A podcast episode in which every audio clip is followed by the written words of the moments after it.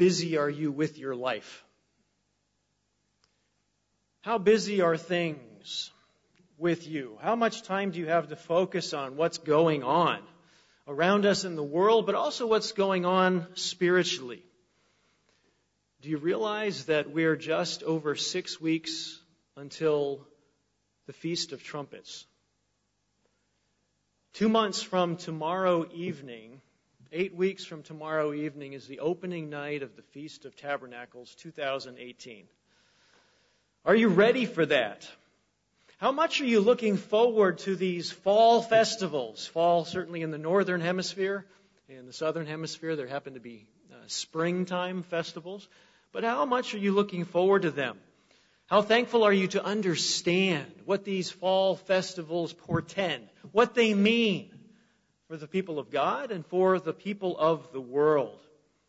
Why are you looking forward to these festivals? For those of you who've kept these feasts for many years, and, and many of you in here have kept these feasts for many years, many times before,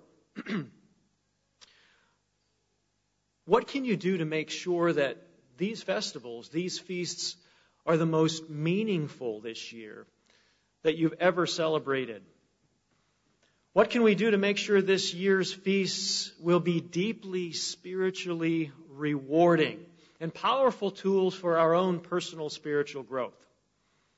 You know, if we're not careful, we can roll into the fall festivals starting in about six weeks and go through the motions once again and come out the other side and think, oh, yeah, that was a good fall festival season. That was a good Feast of Tabernacles. And now I'm looking forward to the Passover. And we might not grow through them like we should. If we're not careful, we can approach these holy days and think, oh, wow, you know, it's, I'm, I'm excited, but here's just another set of fall holy days. For me, this will be my 48th fall holy day season. There are some of you in this room that have spent more than that, but most of you haven't. And I hope for those of us who have, we can get excited about these fall holy days. This is an exciting time of year, both from a holy day standpoint and from the plan of God. What should we do right now? What can we do right now to ensure that the Feast of Trumpets and the Day of Atonement and the Feast of Tabernacles and the last great day truly are meaningful spiritually this year? Brethren, what I'd like to do in the sermon today is to help answer some of the questions that I've just posed.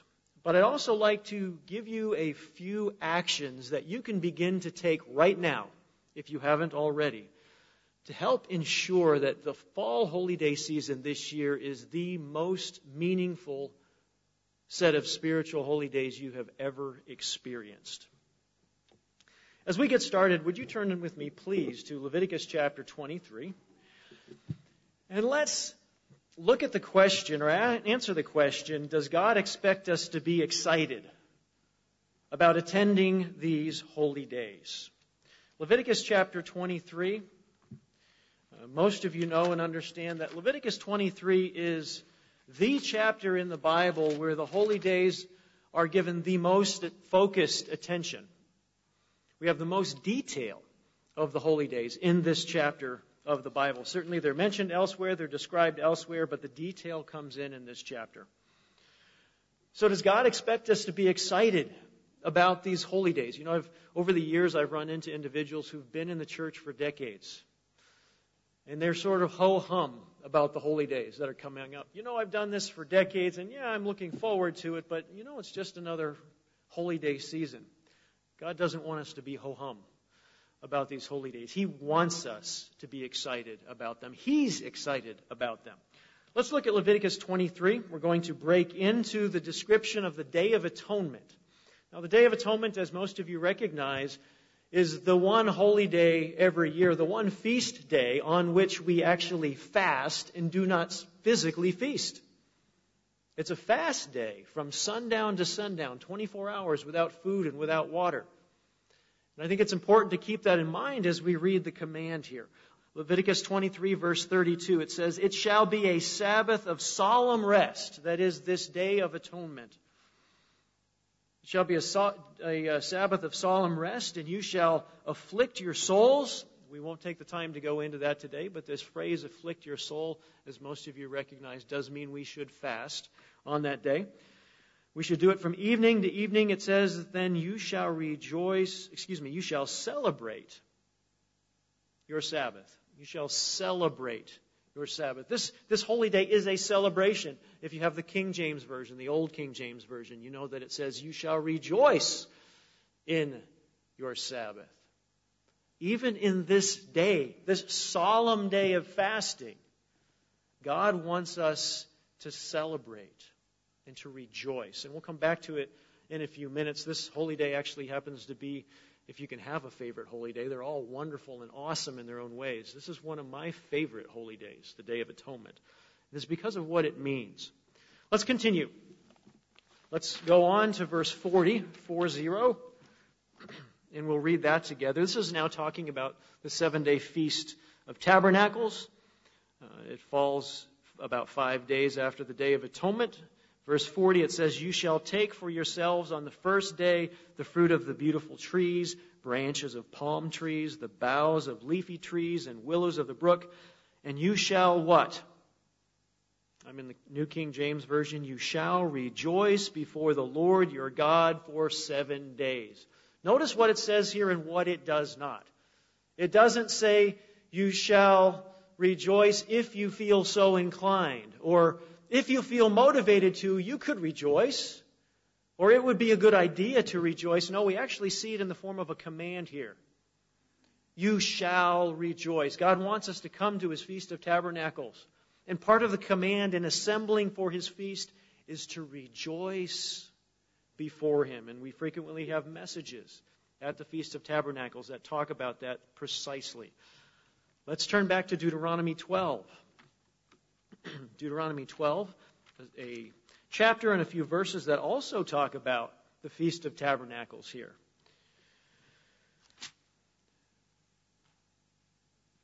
Deuteronomy 12, and we'll, we'll read, we'll begin reading actually in verse 7. It says, And there you shall eat. This is where God chooses to place his name. We are told to go to the Feast of Tabernacles where he places his name, not where we want to go not where we would like to go, but where his feast sites are. And he places his name through his church. Verse 7 There you shall eat at this feast before the Lord your God, and you shall rejoice in all which you have put your hand, you and your households, in which the Lord your God has blessed you. He wants us to go to that Feast of Tabernacles to rejoice. And he says, in all that you've placed your hand. Why? Because it's the hard work that we put forth all year long, working to dutifully save our festival tithe, that second tithe, to put it back, so that we can use it to help rejoice. God has thought of everything in His plan. Verse 12, skipping down. You shall rejoice before the Lord your God, you and your sons and your daughters, and your male servants, and the Levite who's within your gates, since he has no portion nor inheritance with you. God wants the whole family to go to the place where He places His name and to rejoice before Him as we keep His feasts, and particularly right here, the Feast of Tabernacles. if you haven't done so in a while, if you, if you need some more information on the Feast of Tabernacles, I encourage you to stop by the information table after church or jump online and, and look at our booklet on the holy days, God's master plan where we begin to outline the details of each of these holy days and, and what they really mean. You know, a long time ago, Mr. Herbert Armstrong correctly taught that if we lose track of the holy days, we lose track of the plan of God. His holy days rightly, clearly outline His plan for mankind. And celebrating these days helps give us a clear picture of what the plan of God is all about. So God wants us to rejoice. He wants us to be joyful about His feasts. He wants us to be excited about them. What I'd like to do with the rest of the sermon now is give you several ways that we can ensure that we will enjoy and be excited about this year's fall festivals. Several ways that we will learn from these fall festivals and grow through them. If you're looking for a title for the sermon, by the way, I've entitled it Spiritually Preparing for the Fall Feasts. Spiritually preparing for the fall feasts. And so I'm going to give you several points now, actions, action steps that you can take beginning right now to spiritually prepare for these fall feasts to make them the best and most meaningful you've ever experienced. Action number one. What can we begin to do? Action number one is to pray for the fruits of God's Holy Spirit.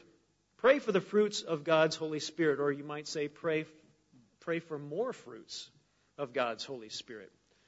Let's go to Galatians chapter 5, and I'll try and explain a little bit why this is so important and why praying for the fruits of God's Holy Spirit matters in relationship to these feasts. Galatians chapter 5, in verses 22 and 23, outline the fruits of God's Holy Spirit. And as we read through these, I'd like you to think personally how do these fruits relate to the fall holy days? And if I have more of the fruits of God's Holy Spirit, how will it impact my experience with the fall holy days? Galatians 5 and verse 22, it says, But the fruit of the Spirit is what? Love, joy, peace, long suffering or patience kindness, goodness, faithfulness, gentleness, self control. Against such there is no law. How do these fruits relate to the fall holy days? Think about it. Satan is continually working and will be working to attempt to ruin our fall festival experience. He wants to throw us a curveball, a spiritual curveball along the way, usually in the form of trials in the hope that it will make our fall holy days miserable. Pre feast trials will come. They may have already begun for you. Trials like health problems, family deaths, robberies, natural disasters, all kinds of things. But think about how these fruits can help weather the storms, weather the trials that are very likely to come. Several years ago, we had a minister and his family whose home was broken into a week before the Feast of Tabernacles. It was in another country. but home was broken into, ransacked to a certain extent. Things were stolen. And I remember some of the brethren, local brethren, coming up and saying, You're not going to the feast, are you? The minister and his wife said, Well, of course. We don't have a choice. We're going to the feast. And some of the brethren said, Well, how can you go to the feast? Somebody might break into your home again. Of course, the comment was twofold. Number one, God can protect it. And number two, they've already taken what they're going to take. We're going to the feast. But it was that perspective, it was the peace that they derived prior to that with their faith in God. It was the joy that they had to be able to go to the feast, to celebrate a time of peace on the earth, to reflect on a time during the Feast of Tabernacles that points to the future when Jesus Christ is going to be on the earth and there will be no more stealing. They realized fully, exercising the fruits of God's Holy Spirit, how powerful going to the feast would be for them spiritually. Several years ago, again, another couple, I remember traveling to the feast. I don't remember if it was in the panhandle of Florida or in Texas, but they were as they were traveling, they were heading through Atlanta, Georgia, and their car broke down on the way to the Feast of Tabernacles. And they brought it to the shop, and they realized it was going to take a week to get the parts and get the car fixed. And they also realized, you know, the car is not broken to the point where we can't drive it a little bit. We could just drive it home, back down to Central Florida or something like that. And they realized, no, that's not what God wants. They had to go to the feast. So they left the car at the shop and they rented a car and they went to the feast. They wanted to be there. They wanted to experience the joy that would come, the peace that would come from going to the Feast of Tabernacles. as we think about the fruits of God's Holy Spirit, have you ever um, been preparing for the holy days, perhaps gotten up on the morning of a holy day, and maybe been in a bit of a bad mood? Maybe short on patience. Patience with your wife, patience with your husband, patience with your parent, patience with your children, maybe short on patience with your brothers or your sisters. Probably most of us have experienced that, especially during the Feast of Tabernacles. We've got eight or so days where we're in confined quarters with each other all the time, and people can get on people's nerves more easily. You can see where having some more of those fruits of God's Holy Spirit are even more important. That spirit of peace, that spirit of joy, that spirit of patience, that spirit of kindness and gentleness and self control. Praying for the fruits of God's Holy Spirit is very important at this time of year. And we're going to talk about that some more in some of the other points. but praying for and consciously exercising the fruits of God's Holy Spirit are important, especially during these fall holy days. Important for us and important for all of those we will come in contact with. As we're exercising the fruits of God's Holy Spirit as well, we're, we're going to be in a state of mind that God can impact in a much more powerful way. How willing are you to be taught? I've got to ask myself the same question. How willing am I to be taught when I'm angry, when I'm frustrated, when I'm impatient? so, as we exercise these fruits even more, God's going to bless our experience and be able to teach us a whole lot more during these feasts. Let's talk about another action that we can take as we prepare spiritually for these fall holy days. action number two. Action number one was pray for more of the fruits of God's Holy Spirit. Action number two is take time to meditate on the fulfillment of the feasts. Meditate on the fulfillment of the feasts. Think about what these feast days mean. What do they point forward to? What do they mean for you and for your family? What do they mean for all of mankind? Think about the world today and how different it will be when these holy days begin to be fulfilled. I like to encourage people to focus on the contrasts. Focus on the contrast between the world today and tomorrow's world. There's a difference, isn't there? And the more we focus on the contrast, the more we can begin to see into the kingdom of God. Reviewing the festivals is important and the meaning of the festivals. Let me give you a couple of tips on how to do that. Like I mentioned earlier, we do have the booklet on God's holy days. You may want to review that on your own. One of the things I personally like to do at this time of year is to review the Bible study course. And it's actually lessons 16 through 20 of the Bible study course. You may want to pull those out and look at them in detail. And each of those lessons focuses on a different one of these four holy days. You may want to go back, those of you who have copies of the old Bible correspondence course, and review the four lessons on the holy days that they do as well. But to take time to sift through the scriptures, to meditate on the scriptures about what these holy days mean and what they point to, can help these days become more real. You know, years ago, I was in a congregation and a longtime church member came up to me. It was around the time of the fall holy days.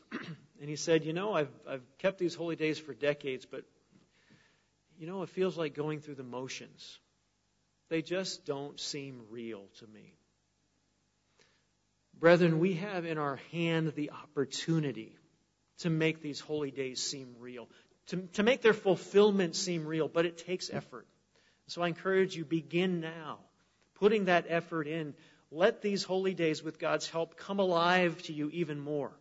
These holy days represent our hope. These are what we are pointing forward to as first fruits in God's church. Let's review real briefly the four fall holy days. We're going to take just a couple of minutes and do this. We'll look at a couple of key scriptures. If you want to find out more, again, review the documents I've told you about show up for the holy days, you're going to hear sermons and messages helping make them more real as well. Let's talk briefly about the Feast of Trumpets. 1 Corinthians chapter 15, we'll take our example from there. the Feast of Trumpets, an annual fall holy day that begins the fall holy day season. As I mentioned, just over six weeks away. And I might ask, what do you look forward to about the Feast of Trumpets? What do you look forward to about the Feast of Trumpets? What remarkable events are going to occur in the future on this day?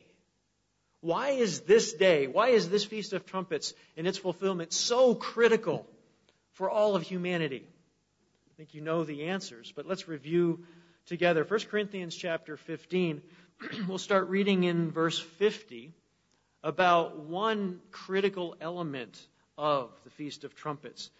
Verse 5 0. Now, this I say, brethren, that flesh and blood cannot inherit the kingdom of God, nor does corruption inherit incorruption. Behold, I tell you a mystery. And brethren, this is a mystery that we hold dear, but that, as you well know, most of the world doesn't understand yet. A mystery that, when it comes to pass, when it is fulfilled, will change the world in the lives of billions.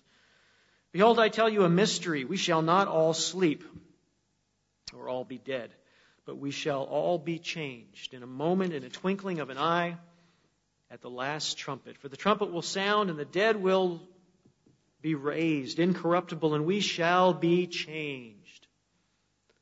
One of the amazing, fantastic events that will occur on the Feast of Trumpets in its ultimate fulfillment is, as you know, the return of Jesus Christ to the earth, but not as a human being, not like the first time. He will come as the King of Kings and the Lord of Lords with a shout, riding on a charger, with a sword in his hand, with the sound of a trumpet heard round the world.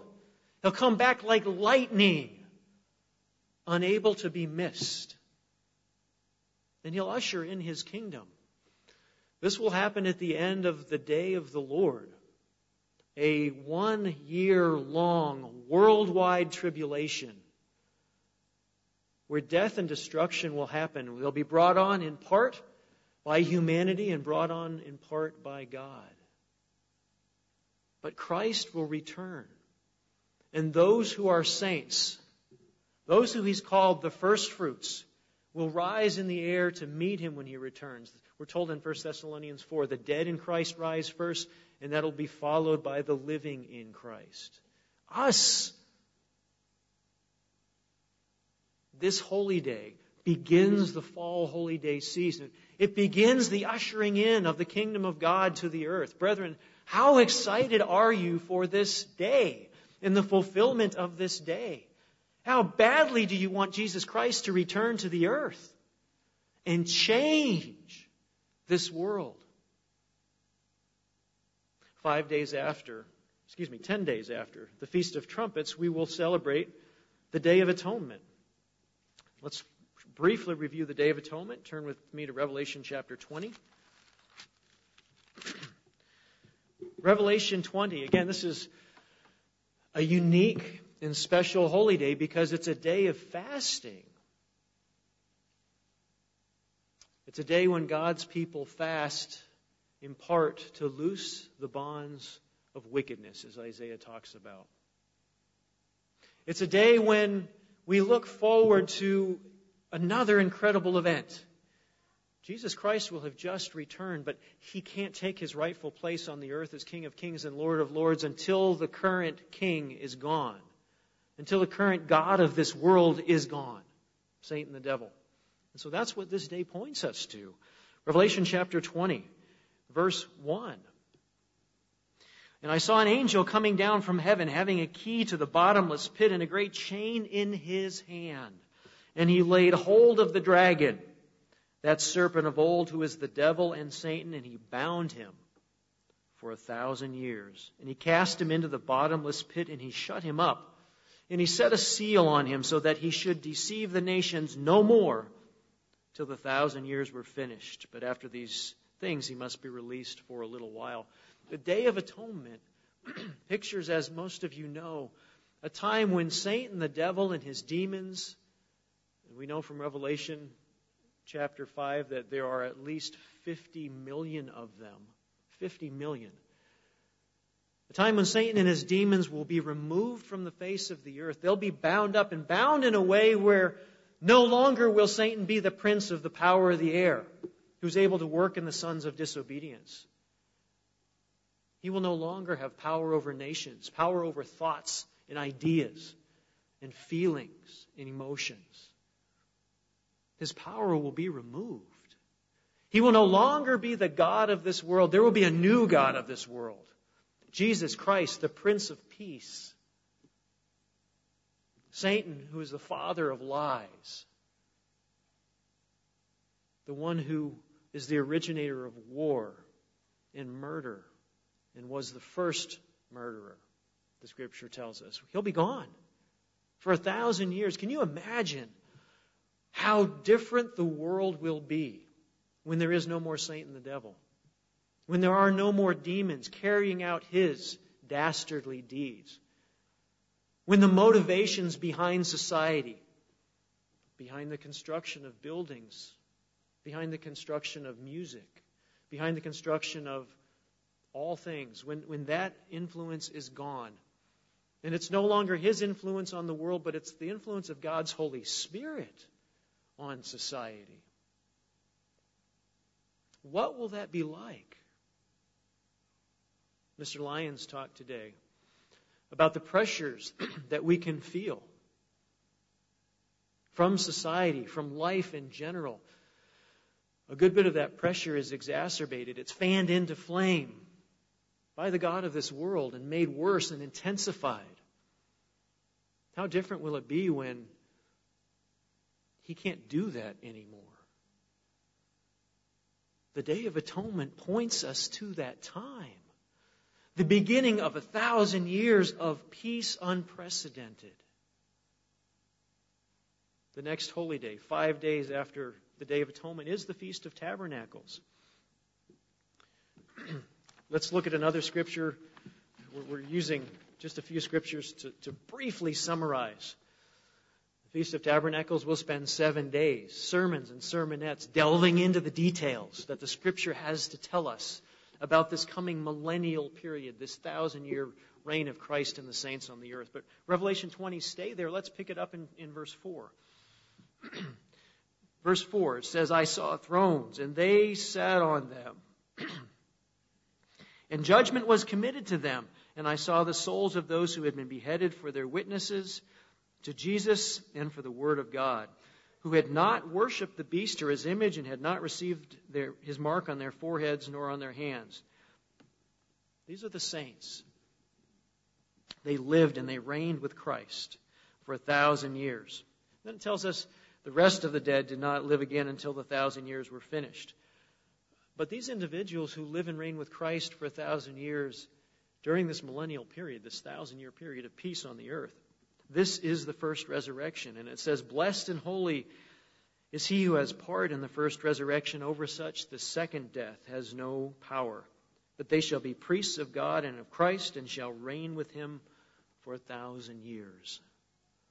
We've got a booklet that talks about this, the world ahead, what will it be like? This glimpse into what this thousand year time of peace will portend for all of humanity. This time that we are called to help usher in, a peace that we're called to help bring to the world.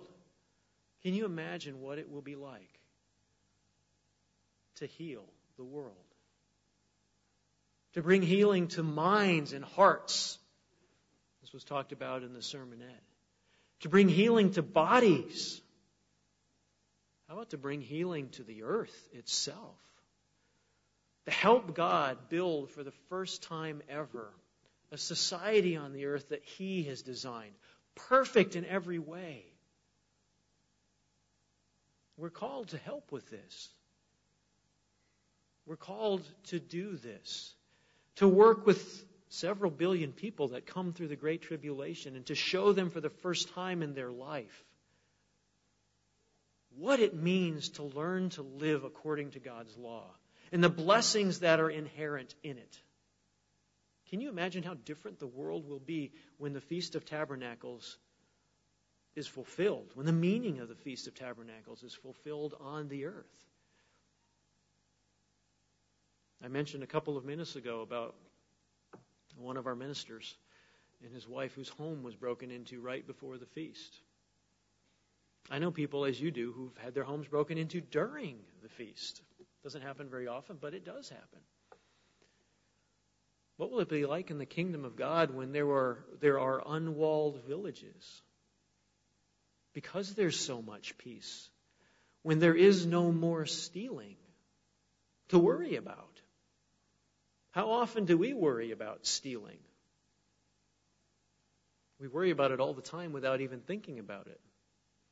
We lock our doors to our homes. We lock our cars.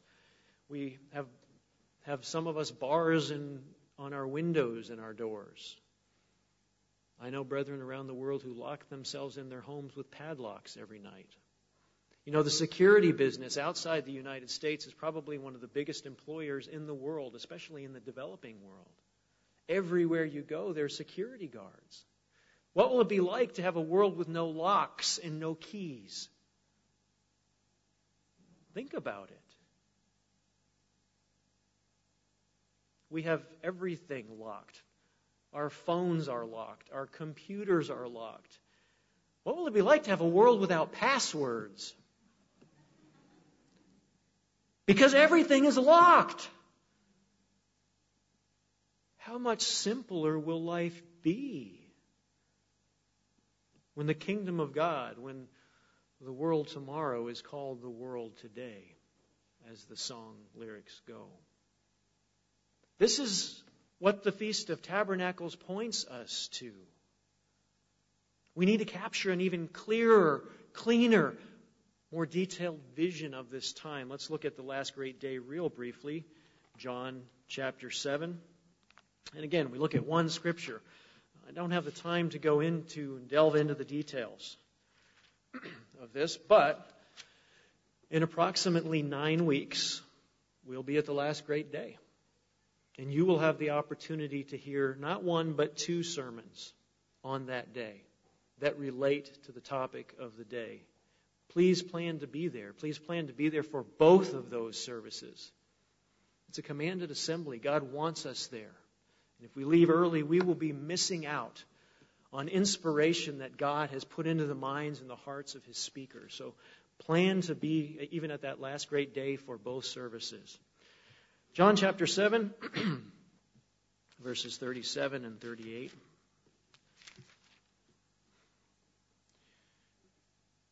Jesus Christ was involved here.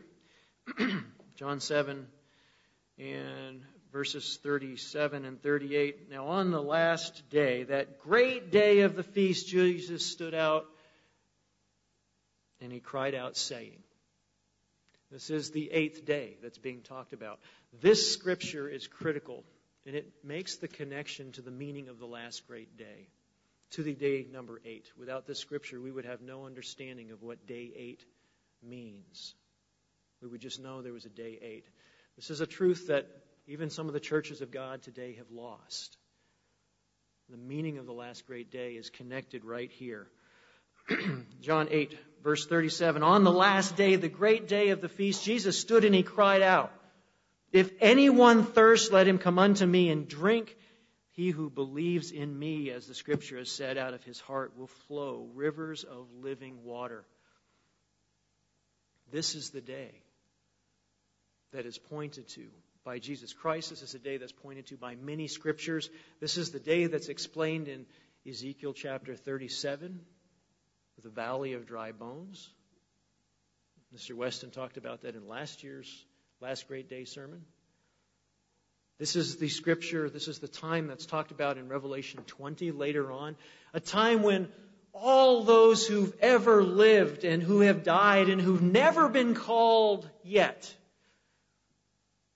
will be resurrected in this second resurrection, this great resurrection. Billions of people. And for the first time in their life, their minds will be open to the truth of God And they will have the opportunity to understand the truth that you and I have today. We are such a little group. Dr. Meredith used to talk about how we're, we're half of a peanut shell in the Pacific Ocean. We're so tiny. But we know this truth. You know, we have children's Bible class after services every other week or so, and you see them line up here in the front of the room. Brethren, do you realize that the kids in the front of the room who are under four feet tall understand a truth that the overwhelming majority of humanity ever has never known? This is an opportunity, not, not the second chance, but the first chance for human beings to have the veil removed from their eyes and to see there is one way of life. They're going to have the opportunity to live by the Ten Commandments. All those who are resurrected live by the Ten Commandments for the first time in their life, most of them. To experience the weekly Sabbath for the first time in their life. In a world where Satan and the devil doesn't exist. In a world where they will see their teachers, members of the God family, who will help them and show them and lead them and encourage them to hopefully make the same choice we're being challenged to make today. The choice to choose God's way of life, the choice to be baptized, the choice to let God dwell in them with His Holy Spirit, and one day they too will be changed in a moment, in a twinkling of an eye. Then they will become full members of the God family too. What a vision! Brethren, at the time pictured by these holy days, the fulfillment of these holy days is truly real to us. We will not be able to help being excited and joyful about keeping these magnificent holy days. We will want to get up early, to come to a double service on the holy days, to hear the sermons and the sermonettes and the special music that help our minds focus on the amazing fulfillment of these awesome days. Action number two. As you prepare spiritually for the fall holy days, action number two is to take time to meditate on the fulfillment of these feasts. Take time to meditate on the fulfillment of these feasts. Review them, study them. I'm actually going to give you an activity you may want to do. Sometimes we look for practical ways to make God's kingdom more real. Here's one that I heard about years ago. We've done it from time to time with our kids. Um, but this is an activity you can do with kids, with grandchildren, but you can do it with adults too. And brethren, don't think you're too old for an activity like this. You might actually want to do it. it will be helpful. Grab a phone book, one that has yellow pages in it. And if you don't have a hard copy, jump online and you can look at a digital copy. Grab a phone book and you can start in the A's at the beginning of the yellow pages, or you can jump into the middle somewhere. And I would suggest grab a pen or a pencil, something you can see through, uh, but, it, but something you will also see on the paper. And the hard copy is actually best if you can do this. And begin talking. You know, if you're single, get a group of singles. Great conversation to have on a Friday evening at dinner time or on a Saturday evening after church. Get a group of people together and talk about some of these things and begin to go through the phone book and talk about which of these businesses in the yellow pages will not exist in the kingdom of God. I like taking a pen or a highlighter and putting it through, just putting a line through it or an X through it, because it's a real powerful visual to help us begin to realize how different society is going to be in the kingdom of God. You know, you start off in the A's, and one of the first things you cross through is abortion clinics. And then you cross through, what's another one? Attorneys. You're going to put a lot of X's in the phone book because there are a lot of attorneys. But think about it. When the law of God permeates the land and covers it as the waters cover the sea, when God's way of life is so simple as 10 commandments, and we begin to keep not just the letter of the law, but the spirit of the law, you get rid of the loopholes. You don't need attorneys anymore. You have law teachers, God's ministers, his priests, but you don't need attorneys anymore. You begin to go through other parts of the phone book. And I, I, challenge you, be critical. Don't just make the assumption, oh, this will be in the kingdom or this won't. No, think about these different jobs and these different businesses. You know, we talked about stealing a little bit ago. You go to L and you look up locksmith. Not picking on anyone who might have interests or have businesses that way. It's something we need in the, in the world today, but guess what? None in the, in the world tomorrow. We don't need them. Imagine a world without locks. We don't, if we don't have locks, we don't need keys either anymore. And then you begin to think about things that relate, like fences. You might need some fences to keep in some animals, but not to keep people out anymore. Think about it. This is an interesting activity. I challenge you. If you want to make God's kingdom and these fall holy days more real, you might try this activity. I think you'll have fun with it. But it can help you see more clearly into the coming kingdom of God if you do this. I, I encourage you as you think about these spiritual aspects of the holy days, try not to fall into the trap of being consumed by the physical aspects of them. Yes, God does build in physical, important physical aspects of the fall holy days. Many of us will be traveling to distant places that we don't normally spend time in. We need to enjoy the physical, but don't let the physical override the spiritual. Okay, what's another action you can take, we can take, to prepare for these fall holy days, to make sure and help ensure that they're some of the most meaningful spiritually we've ever experienced? action number three is planned to give during the festivals. Plan to give or plan to serve during the festivals. Uh, not only the, the, whole, the annual holy days like trumpets and the Day of Atonement, which are just days, but the Feast of Tabernacles as well. Plan to give, plan to serve. Turn with me to Acts chapter 20. Most of you, or many of you, may know where I'm headed with this. We actually have words from Jesus Christ here. But Acts chapter 20, and we're going to break in here to verse 35. Acts 20:35 it says, I have shown you in every way by laboring like this that you must support the weak. And remember the words of the Lord Jesus, that he said, It is more blessed to give than to receive. More blessed to give than to receive. Those of you who've been around the truth for a long time, have attended the Feast of Tabernacles for a long time, know that your most meaningful Feast of Tabernacles experiences are the ones where you've chosen to give, you've chosen to serve.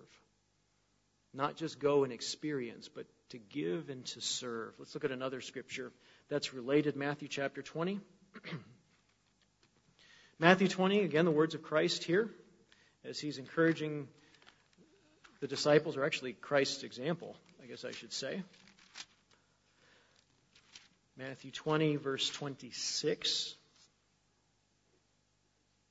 Matthew 20, verse 26, it says, Yet it shall not be so. Eh, let's verse 25. Jesus called them and said to them, You know that the rulers of the Gentiles lord it over them, and those who are great exercise authority over them. Verse 26, Yet it shall not be so among you, but whoever desires to be great among you, let him be your servant. Whoever desires to be first among you, let him be your slave. Verse 28, Just as the Son of Man did not come to be served, but to serve and to give his life as a ransom for many. We all understand. Christ came to set an incredible and a powerful example for us. He didn't come to the earth to take, he came to give. He gave for three and a half years of his earthly ministry, and certainly, no doubt, before that. He will come back to give. We will spend a thousand plus years giving 24 hours a day, seven days a week, to the human populations on the earth. As we rehearse for the kingdom of God, as we, as we do that at the Feast of Tabernacles and during these holy days, we want to give. We want to serve even more. and there are many ways to do that. I want to throw out a few for you to think about. And then I encourage you in your groups, in your families, talk about, plan for some different ways to serve and to give at the feasts. How will you do that? How do you plan to serve? Don't just show up and think, oh, I'll, I'll figure it out when I get there. No, talk about it ahead of time. Because when we talk about it ahead of time and we plan ahead of time, it will happen. It will be something we can pray about. It will be something that we can prepare for. And we'll be able to serve even better once we get there. Here's some different ways to serve and to give at the feast. Certainly, we can serve uh, and give with our offerings, and we will be taking up offerings on all of these holy days. That's one way to serve. It's one way actually to give back and give to the world, because these offerings are used to help preach the gospel to the world as a witness. But what are some other ways to serve and give? One way is maybe to take someone out for a meal some of us have a little bit more in terms of our festival tithe, and we can afford to take people out. Others may be a little tighter that way. Look for opportunities to do that. Maybe even think ahead of time. Don't plan it all out because you don't know who you're going to meet at the feast, but think about some people you might want to take out during the feast. Perhaps someone new, someone you've never met before, someone who cannot return the favor, who may not have some of the same resources. Another action, in, many of us do this, is invite someone or some people over for a meal during the feast. You know what's interesting? Most of us as God's people love to eat, don't we? And during the festivals, we typically have a little greater resources for that we can use to help us eat even more enjoyable things. But food is the wonderful equalizer, isn't it? And it's a conversation starter. What wonderful conversations have we had in the past over food and drink? Think about who you might want to have over for a meal. I know one of the things we're looking forward to at the feast site we're headed to is uh, they're going to do a progressive dinner during the feast. And we're looking forward to hopefully helping serve in that, having multiple people over. Some of you done that at the feast before. Uh, and it's an opportunity to meet all kinds of people maybe you've never met before. What's another way to serve or give? You know, sometimes we don't think about it this way, but sitting down and listening to someone who has trials and encouraging them is a powerful way to serve at the feast. You've been to the feast many times before, those of you who've attended before, and you've probably brought trials with you and you've struggled. And you've had people come up to you at the feast who've helped bolster you and encourage you and lift you up. What a wonderful way to help people, other people, your brothers and sisters in Christ, our brothers and sisters in Christ. What a wonderful way to serve them at the feast, to sit down and to listen and to encourage. Encouraging them to hang in there, to be patient, to remember some of the lessons that we heard actually in the sermonette. Remember to go to God, run to Him, climb underneath His wings. Let him hold you tight. Let him fight your battles for you. He's the God who will never leave or forsake you. And it's a promise. A promise from a God who can't lie. Encouraging others is a powerful gift we can give at the feast, a powerful way to serve. Other ways to serve, maybe offering someone a ride to the Feast of Tabernacles. Or once you get there, you, there are people who are able to get to the feast but don't have transportation back and forth from where they're staying to where we meet for church services, or maybe not to an activity. Offering to give a ride is a wonderful way to serve. And usually, as you give someone a ride, conversation starts up. And we make friendships and we build relationships. Here's another one. And sometimes, again, we, we take this, uh, we, we, we may take it uh, for granted, but greeting people at services joyfully and with a smile. Interesting way to serve. Greeting people at services joyfully and with a smile. What does it feel like to you when you come into a service and somebody greets you at the door and gives you a warm handshake or a hug and says, It's good to see you. Happy feast. Happy Sabbath. And is able to talk to you about it. I'll give you a hint. Doing this, greeting people with a smile and joyfully, is a lot easier to do when we prepare for it. When we get up in the morning on a holy day early enough so that we can pray and do our Bible study and maybe at the feast review our sermon notes from the day beforehand. If we go to bed too late, roll out of bed, jump in the shower, get dressed, throw something down to eat, and then rush off to services, we haven't grounded ourselves spiritually yet. God's Holy Spirit has not been activated very well. And being joyful and greeting people with a smile is going to be much more challenging. We're going to be rubbing our eyes and just trying to stay awake. So preparing well enough every morning will give us the opportunity to do that, to be positive, to be joyful when we interact with God's people. And you know, as I do, when you're positive or you're around positive people, it becomes contagious and it spreads and it's a blessing. Another action we can take is get a list of shut ins who cannot attend the feast. Get a list of shut ins who cannot attend the feast. And then send them a note, send them a card, send them flowers, call them, do some of that. Because there are people who can't go. Sometimes for financial reasons, more often it has to do with health reasons. But they get they, they end up staying in the local church area and can't travel to the feast. Sending a note, making a phone call during the feast helps them know they're being thought about. It can be really encouraging I would expand that. Those of you who are not able to attend the feast for whatever reasons, get a list of the shut ins who can't attend the feast. You too can help make their feast. You can write cards. You can make phone calls. If there are a number of shut ins in the area, you can actually get together for a meal or two during the feast. Even get together on a holy day and listen to either a streamed sermon online together, or you can listen to a CD or a DVD together. Just because you're shut in doesn't mean you have to be alone the whole time. I know in the Charlotte area, we've got a number of you that won't be able to be physically at a feast site, but you can still connect with and encourage each other. And I encourage you to do that. Plan for ways to do that. Those are ways that you can help give and serve during the feast, even if you're not physically there. Another way to give during the feast is to look for opportunities to get to meet people of another generation. Get to know people of another generation, young people, teenagers. Get to know some of the older people. Learn from them. Ask them questions. Older people, get to know some of the teenagers and everybody in between. Ask some of those questions. Prepare.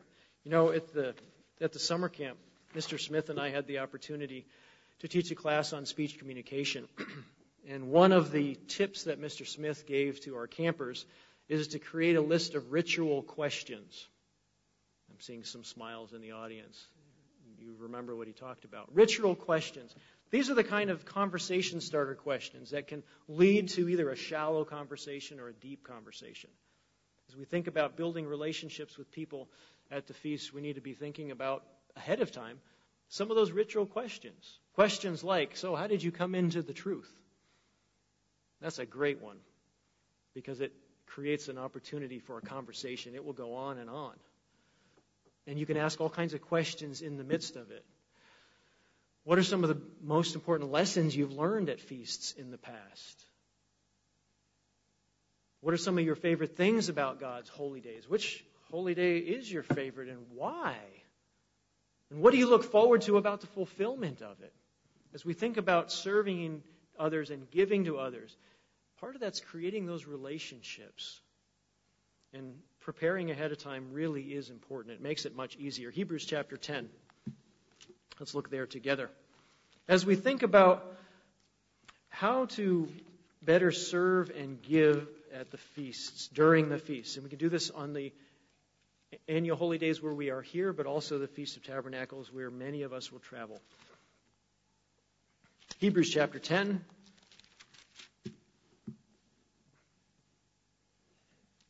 Verse 23. Hebrews 10, starting in verse 23. Let us hold fast to the confession of our hope without wavering, for he who promised is faithful. God wants us to hold fast to our hope, what we believe in and what we're looking forward to. Verse 24. Let us consider one another in order to stir up love and good works, not forsaking the assembling of ourselves together as is the manner of some, but exhorting one another, and so much more as you see the day approaching. Building those relationships at the feast, giving and serving, helping others, encouraging others. These are all tools that we can implement and use during these feasts. And they'll actually help us grow. They'll help us stir each other up to love and good works. I know I'm not the only one who, in years past, some of the most powerful messages I've heard actually have not come from the pulpit. They've actually come from conversations that have taken place after services or before services or over a meal or, frankly, with a little child. Not to put down the messages that, uh, that the ministry are preparing and, and delivering, those are powerful as well. But the conversations and the relationships really can help point us in a more exciting direction at the feast. okay, so point three was plan to give and serve during the feast. Action number four what else can you do to make sure you have an even more meaningful fall festival season? Action number four is to focus on the spiritual. Focus on the spiritual. Yes, the physical needs to happen, as I've mentioned before. It's probably a good thing to nail down our accommodations, and where we're staying. If you haven't done that, you need to figure that out. If you don't know where you're headed for the Feast of Tabernacles this year, you need to figure it out. Make a decision so that you can physically plan and not be at the last minute trying to figure it out. We need to get some of those physical things done so that we can focus freely on the spiritual. the Feast of Tabernacles, in particular, does have physical aspects, but we need to make sure that they don't overshadow the spiritual. If it's too physical, the feast becomes just a vacation, and we miss out on what God is really trying to teach us. Keeping a spiritual focus, preparing spiritually now, focusing spiritually now, and going forward, it's a powerful uh, responsibility, an important responsibility that parents and grandparents have, especially with younger children. So I encourage you, do that. Help your kids, help your grandchildren if they're younger. Focus on the spiritual aspects of the up and coming holy days. 1 John chapter 3. As we think about focusing on the spiritual, 1 John chapter 3, John helps us remember something very important. And again, this is, I'm not turning to the scripture because I know you don't do it. I know you do these things, but I think we need to remind each other and be reminded to not neglect some simple things like this. 1 John chapter 3 and verse 20, 21. We'll start here. 1 John 3, verse 21.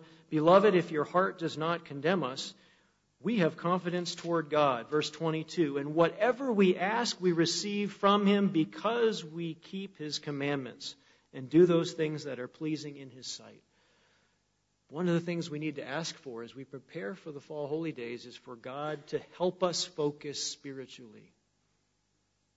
We need his help to focus spiritually. And we want to ask for that. Ask for him to stir up his Holy Spirit. Ask for him to help you see into his kingdom with more detail, to become more excited about it in the right ways. As we think about focusing spiritually, brethren, we need to plan to learn spiritually during these holy days. We need to plan for spiritual learning. Years ago, uh, when my dad was pastoring, I grew up in his congregations, and he would um, encourage his congregations to attend these fall festivals expecting to learn and grow. And he would make the observation, he said, You know, if you show up during the feasts and you, you show up with a little tin can that you want to fill up spiritually, you'll fill up the tin can.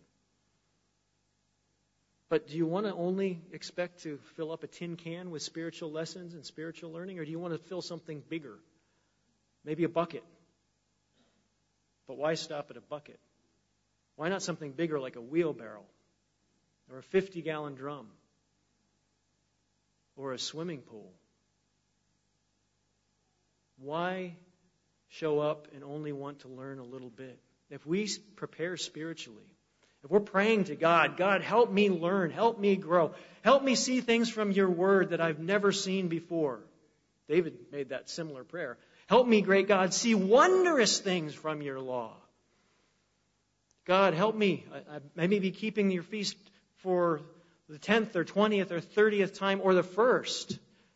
Help me see what you want me to see. Help me internalize even more what you want me to internalize. Help me not see it my way. Help me see it your way. If we're praying that way, God will help us. We need to fervently pray for God to inspire the speaking and the hearing, to inspire the special music, to inspire the fellowship. Those are really important things. I, I learned a long time ago that the more I prayed for the speaking, the more I heard, and the more I hear. And I don't think it's because God answered the prayer the way I prayed it. And what I mean is, the more we pray for the speakers, the more our attitude changes in how we hear.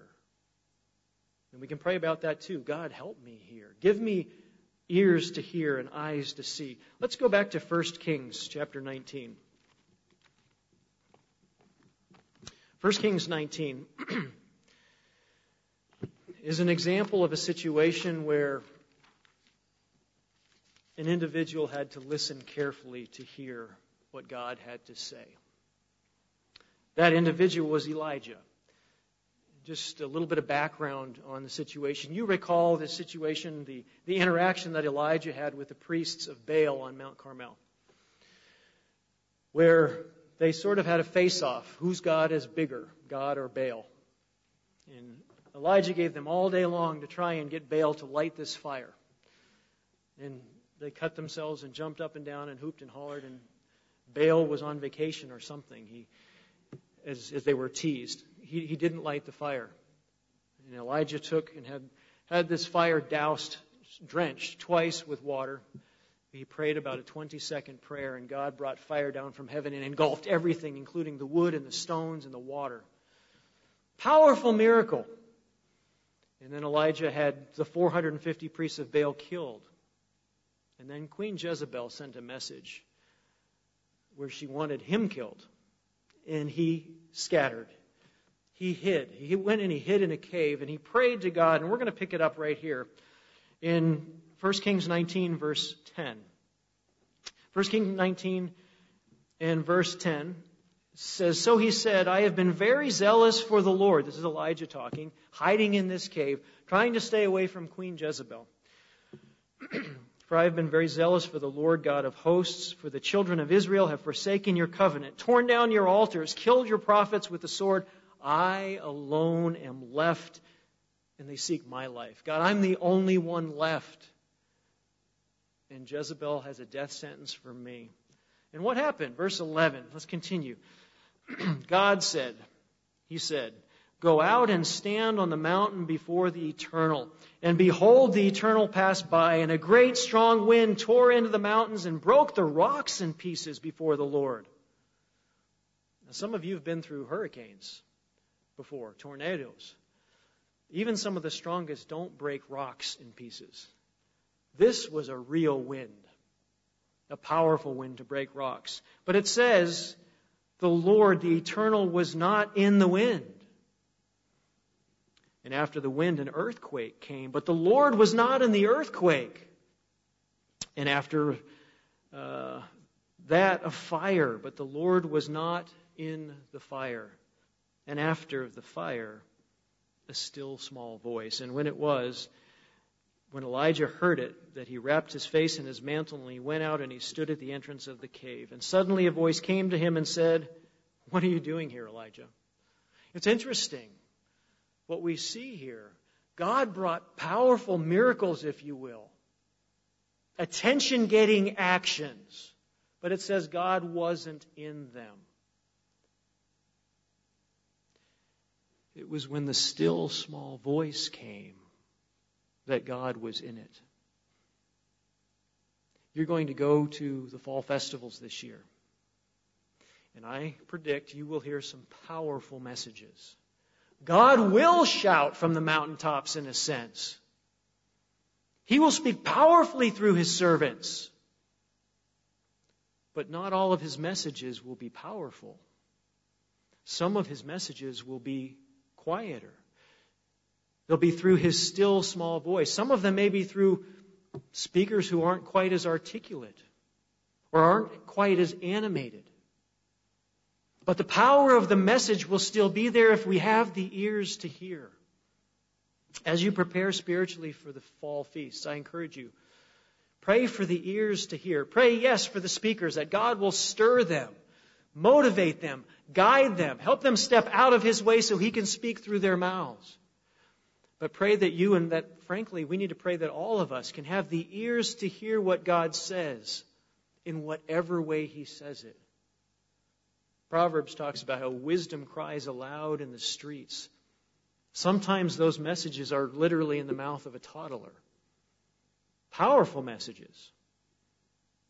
Sometimes the messages are in the lyrics of special music. Sometimes the messages are in the mouth of uh, someone we have a conversation with after services or at a church activity. We need to be willing to hear, yes, the powerful, but also the still small voice that God often speaks through. And I know you know that. Ezra chapter 7. Ezra. I love this passage. It, to me, this is so motivating. Here we have Ezra the priest getting ready to head back to Jerusalem after the captivity in Babylon. And he's preparing himself for his future role. And notice how he prepared. Ezra chapter 7, verse 10. We'll just break in here.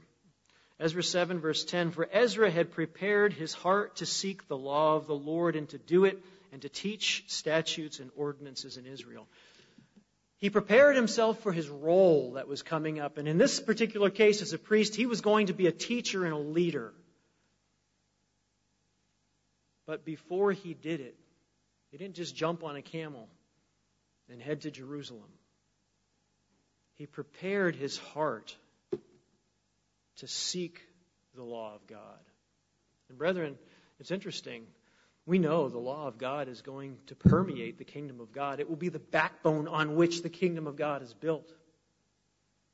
As we meditate on the kingdom of God, the law of God actually gives us a glimpse a greater glimpse into what that kingdom is going to be like. But let's all pray together as we prepare spiritually for these days that God will prepare our hearts to seek Him, to hear Him, to be malleable, to be teachable during these fall holy days, to be able to grab and to be able to take in everything He wants to give us spiritually.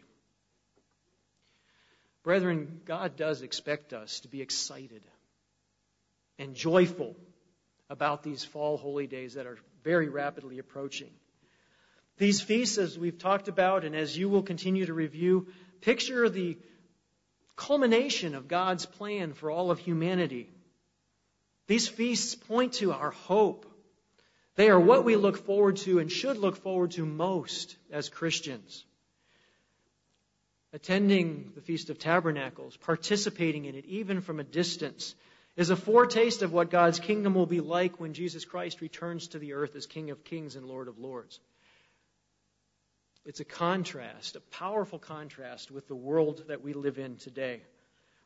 Brethren, we can ensure that we will have a wonderful spiritual fall festival season this year, despite the physical trials that may come along the way. And we can do this if we truly yearn for the return of Jesus Christ and the establishment of his kingdom on this earth. Again, I encourage you, review some of the literature that we have on these holy days. The booklet on the holy days, God's master plan. The Bible study course lessons. Start going through those now, looking up those scriptures now, meditating on them now. If we wait until right before the Feast of Trumpets, we may not have time, and we're going to have a whole lot of ground to cover and catch up on as the holy days come very rapidly at that point. so I encourage you, do some study. Study now. Get your head and your mind around those spiritual lessons now. also, I encourage you to fast before the holy days get here. To draw closer to God. Don't wait until atonement to fast. Fast soon. To help yourself focus even more. To get your mind and your heart right. Pray like Ezra did as you fast. God, help my heart be ready. Help my mind take in what you're preparing as we fast. Fasting is a powerful tool to make ourselves more open to God and what He has prepared for us. I encourage you, brethren, get started if you haven't on the four actions we talked about today. Number one, pray for more of the fruits of God's Holy Spirit. And be praying about that now and through the fall holy days. Number two, study and meditate on the meaning of the feasts now. Begin that study and that review and that delving in now. Number three, plan to give and to serve during these fall holy days. And number four, focus on the spiritual. We have got to deeply yearn, brethren, for the fulfillment of these days and what they point us to. If we do, we will be excited and have a wonderful spiritual fall festival season, despite the roadblocks Satan sets up. We have to listen, brethren, closely for the message that God wants us to hear, for that still small voice, as we've talked about. Brethren, the fall holy days are almost here. They're just around the bend. Don't let yourself get caught up in the world around you. Don't let these sneak up on you. Keep working hard to spiritually prepare for this year's feasts to help make them the most meaningful festival, fall festival season you've ever experienced.